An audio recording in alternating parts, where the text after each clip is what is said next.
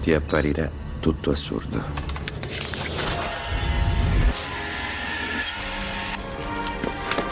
Matrix. Truffatori arrestati e ransomware sbloccati. Una volta tanto arriva un bouquet di buone notizie dal fronte della sicurezza informatica, che permettono di conoscere meglio il mondo del crimine informatico e quindi evitarlo più facilmente.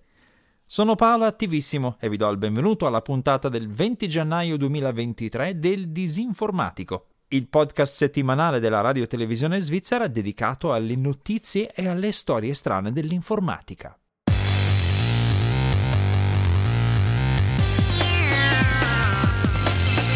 Il Disinformatico.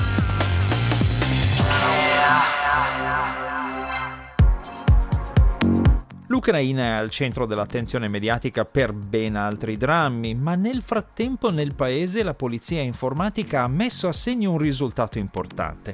Ha annunciato di aver identificato e perquisito un call center criminale molto professionale, gestito da tre residenti della città di Dnipro che avevano assunto ben 37 operatori.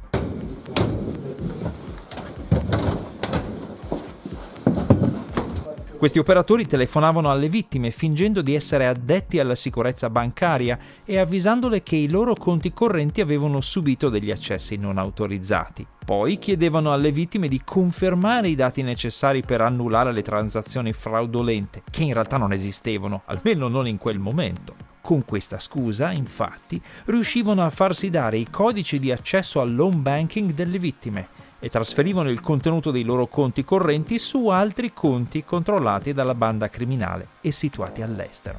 Stando al Dipartimento di Polizia Informatica ucraino, le vittime di questa singola banda sono oltre 18.000 e sono residenti in Kazakistan. Se verranno riconosciuti colpevoli, i membri dell'organizzazione criminale rischiano fino a 8 anni di carcere. Questa buona notizia è una ottima occasione per ripassare le tecniche di difesa da truffe come questa che avvengono continuamente e ovunque nel mondo. La prima cosa da ricordare è che il numero telefonico del chiamante, che vediamo sui nostri telefonini, non è affidabile è facile da falsificare, per cui non possiamo fidarci soltanto perché il numero di chi ci chiama per avvisare di un problema sul nostro conto corrente corrisponde al numero di telefono della nostra banca o della polizia locale. La seconda cosa da tenere presente è che richiamare la persona che ci ha chiamato per avvisarci del presunto problema non garantisce nulla, neppure se il numero che chiamiamo è un numero verde gratuito perché questi numeri possono essere collegati a call center situati in qualunque altro paese del mondo. Il terzo elemento al quale fare attenzione è abbastanza paradossale. Questi finti servizi di assistenza clienti sono molto più veloci e solleciti di quelli reali non ci sono tempi di attesa, menu di opzioni da selezionare o musichette estenuanti. Questa piacevole sollecitudine ci predispone ad accettare più facilmente quello che ci viene detto. Una volta conquistata la nostra fiducia, i truffatori fingono spesso di avere già i nostri dati sullo schermo davanti a loro e usano la loro parlantina sciolta per farceli confermare. Sono professionisti, fanno questo mestiere tutto il giorno e quindi sanno esattamente come indurci a dare le informazioni che servono a loro per entrare nei nostri conti. Nel caso ucraino i criminali ottenevano le informazioni necessarie per trasferire i soldi dal conto della vittima a un conto controllato da loro, ma esistono anche altre tecniche che è opportuno conoscere per poterle riconoscere. Per esempio, i truffatori chiamano le vittime dicendo che per sicurezza è stato assegnato loro un nuovo numero di conto presso la stessa banca, sulla falsariga di quando viene data una carta di credito con un numero nuovo per risolvere un caso di frode. E poi chiedono alla vittima di trasferire i propri soldi al nuovo conto. Le vittime lo fanno prontamente perché credono che il loro conto sia stato violato e che il nuovo numero di conto sia invece sicuro ma in realtà il numero di conto nuovo è stato aperto da complici dei truffatori usando documenti falsi. Non appena i soldi arrivano sul nuovo conto, i truffatori li prelevano e spariscono. Questo è uno scenario molto frequente per esempio nel Regno Unito, secondo le segnalazioni della società di sicurezza informatica Sophos, e ha una conseguenza molto spiacevole. Le banche possono rifiutarsi di assistere o risarcire la vittima perché il trasferimento di denaro è stato fatto volontariamente e usando le credenziali corrette, per cui non si tratta di furto in senso stretto. Conviene insomma essere molto prudenti di fronte a qualunque chiamata in attesa di questo genere. Ed è anche opportuno mettere in guardia contro queste truffe le persone particolarmente vulnerabili che conosciamo, ricordando loro che questi truffatori sono esperti nella persuasione e che la miglior difesa è semplicemente chiudere la chiamata e contattare subito una persona di fiducia. Europol ha annunciato che l'11 gennaio scorso ha bloccato vari call center criminali situati in Bulgaria, Serbia e Cipro, specializzati nelle truffe basate sui falsi investimenti con criptovalute e ha eseguito 15 arresti e 22 perquisizioni, interrogando 261 persone. I paesi presi di mira da questi criminali erano principalmente Germania, Svizzera, Australia e Canada, e la stima iniziale del maltolto indica un importo complessivo di almeno 2 milioni di euro. Ma Europol sospetta che i guadagni illeciti di questi gruppi criminali possono essere dell'ordine delle centinaia di milioni di euro. Le tecniche usate da questi truffatori sono classiche. Creano e pubblicizzano su Google, nei social network e anche su YouTube dei siti web nei quali offrono investimenti in criptovalute, proponendo un importo d'ingresso molto modesto e poi simulano che gli investimenti diano un rendimento documentato, si fa per dire, da estratti conto online totalmente inventati. Le vittime credono che i loro guadagni siano reali, anche perché se chiedono di ritirare una quota dei loro investimenti, ricevono davvero l'importo richiesto che però non è mai la cifra intera, compresi i presunti guadagni, ma è solo una parte del denaro in criptovalute che hanno affidato i truffatori. Tutto questo crea uno stato di euforia e sicurezza nelle vittime. E qui scatta la seconda fase della trappola. I truffatori invitano a investire cifre più consistenti. Usano frasi del tipo quando hai investito per prova 150 euro, hai quasi raddoppiato il tuo investimento. Pensa se tu ne avessi investiti 1500 o 15000. E così spesso le vittime inviano altri soldi ai truffatori. Può capitare che le persone cadute nella trappola diventino a loro volta reclutatori di altre vittime. Molti di questi siti truffaldini di finto trading in criptovalute, infatti, danno premi e incentivi a chi trova altre persone disposte a inviare denaro nella speranza di grandi guadagni. Tutto questo meccanismo prosegue finché un numero consistente di vittime non si insospettisce e comincia a chiedere di riavere le somme investite. A quel punto di solito i truffatori chiudono tutto e scappano con i soldi. Ma non è detto che finisca tutto così. Esiste infatti anche una terza fase. I truffatori non interrompono i contatti con le vittime che chiedono la restituzione delle criptovalute affidate, ma dicono invece che l'accredito è temporaneamente bloccato per ragioni fiscali o per un'ispezione delle autorità locali, come è capitato in un caso che ho seguito personalmente poche settimane fa. E spiegano che per sbloccarlo occorre versare il più presto possibile una percentuale dell'importo a titolo di ritenuta fiscale.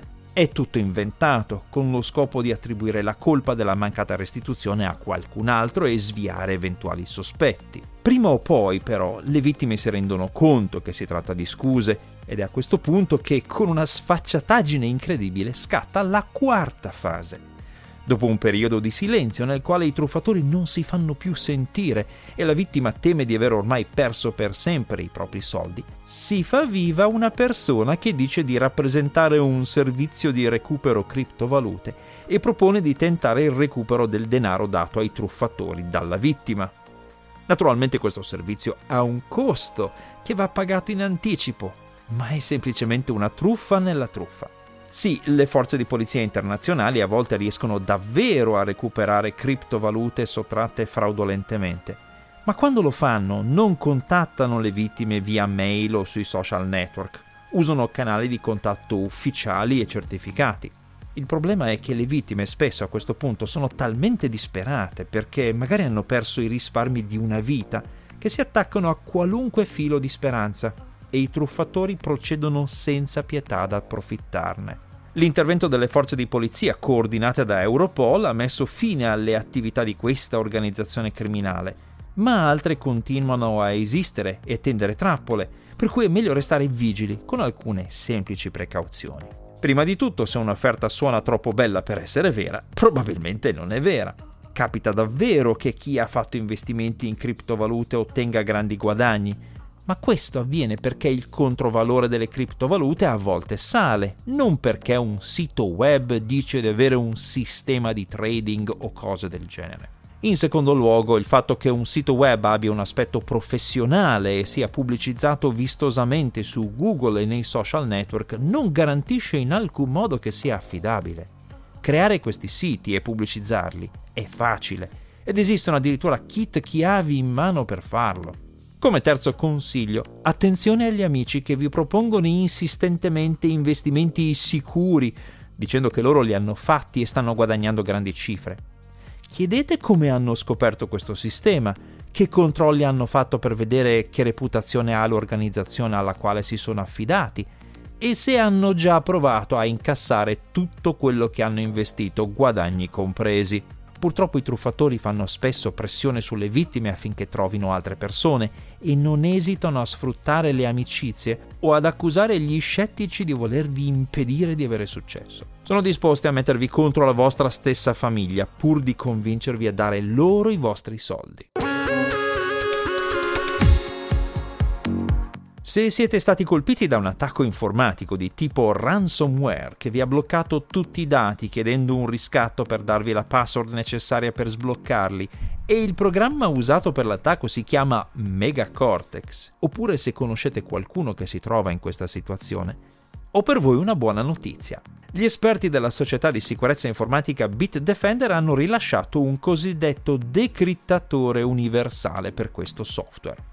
Megacortex ha iniziato a fare danni nel 2019 ed era diventato talmente diffuso e pericoloso, con almeno 1800 casi che avevano coinvolto principalmente aziende, che l'FBI aveva diffuso un avviso specifico in proposito. Pillola azzurra, fine della storia. Domani ti sveglierai in camera tua e crederai a quello che vorrai. Pillola rossa, resti nel paese delle meraviglie e vedrai quanto è profonda la tana del bianconiglio. I creatori di Megacortex, a quanto pare, sono fan della serie di film Matrix. Il nome Megacortex sembra ispirato a quello della società di software presso la quale lavorava il personaggio interpretato da Keanu Reeves, e il messaggio che compariva sui computer attaccati citava alcune battute dei film, con frasi come Noi possiamo solo mostrarti la porta, ma sei tu quello che deve attraversarla ma Bitdefender, in cooperazione con Europol, il progetto No More Ransom e la polizia cantonale del canton Zurigo, hanno rilasciato un software gratuito che sblocca i file bloccati da Megacortex senza aver bisogno della password e quindi senza dover pagare i criminali. Le istruzioni per scaricare questo software sono sul sito di Bitdefender e trovate un link apposito sul blog collegato a questo podcast, ossia disinformatico.info. Inoltre alcuni dei criminali che usavano Megacortex e altri ransomware sono stati arrestati a ottobre 2021. Se venite colpiti da un attacco di ransomware, insomma, vale sempre la pena di conservare una copia completa dei dati che sono stati bloccati e cifrati dall'attacco, perché capita spesso che a distanza di qualche mese venga rilasciato uno strumento gratuito di decifrazione che permette di riavere i dati. Ma come sempre la prevenzione è meglio della cura, per cui mi raccomando, fate una copia di scorta dei vostri dati e tenetela in un luogo sicuro e fisicamente isolato da internet. Grazie per aver seguito questa puntata di buone notizie informatiche del disinformatico, una produzione della RSI Radio Televisione Svizzera. Questo podcast viene pubblicato ogni venerdì mattina presso www.rsi.ch slash il disinformatico e lì trovate anche le puntate precedenti. Questa serie di podcast è disponibile anche su tutte le principali piattaforme podcast. Tutti i link ai siti che ho citato e alle fonti di riferimento sono pubblicati sul blog disinformatico.info. Se avete commenti, correzioni o segnalazioni, scrivetemi. La mia mail è paolo.attivissimo-rsi.ch. A presto!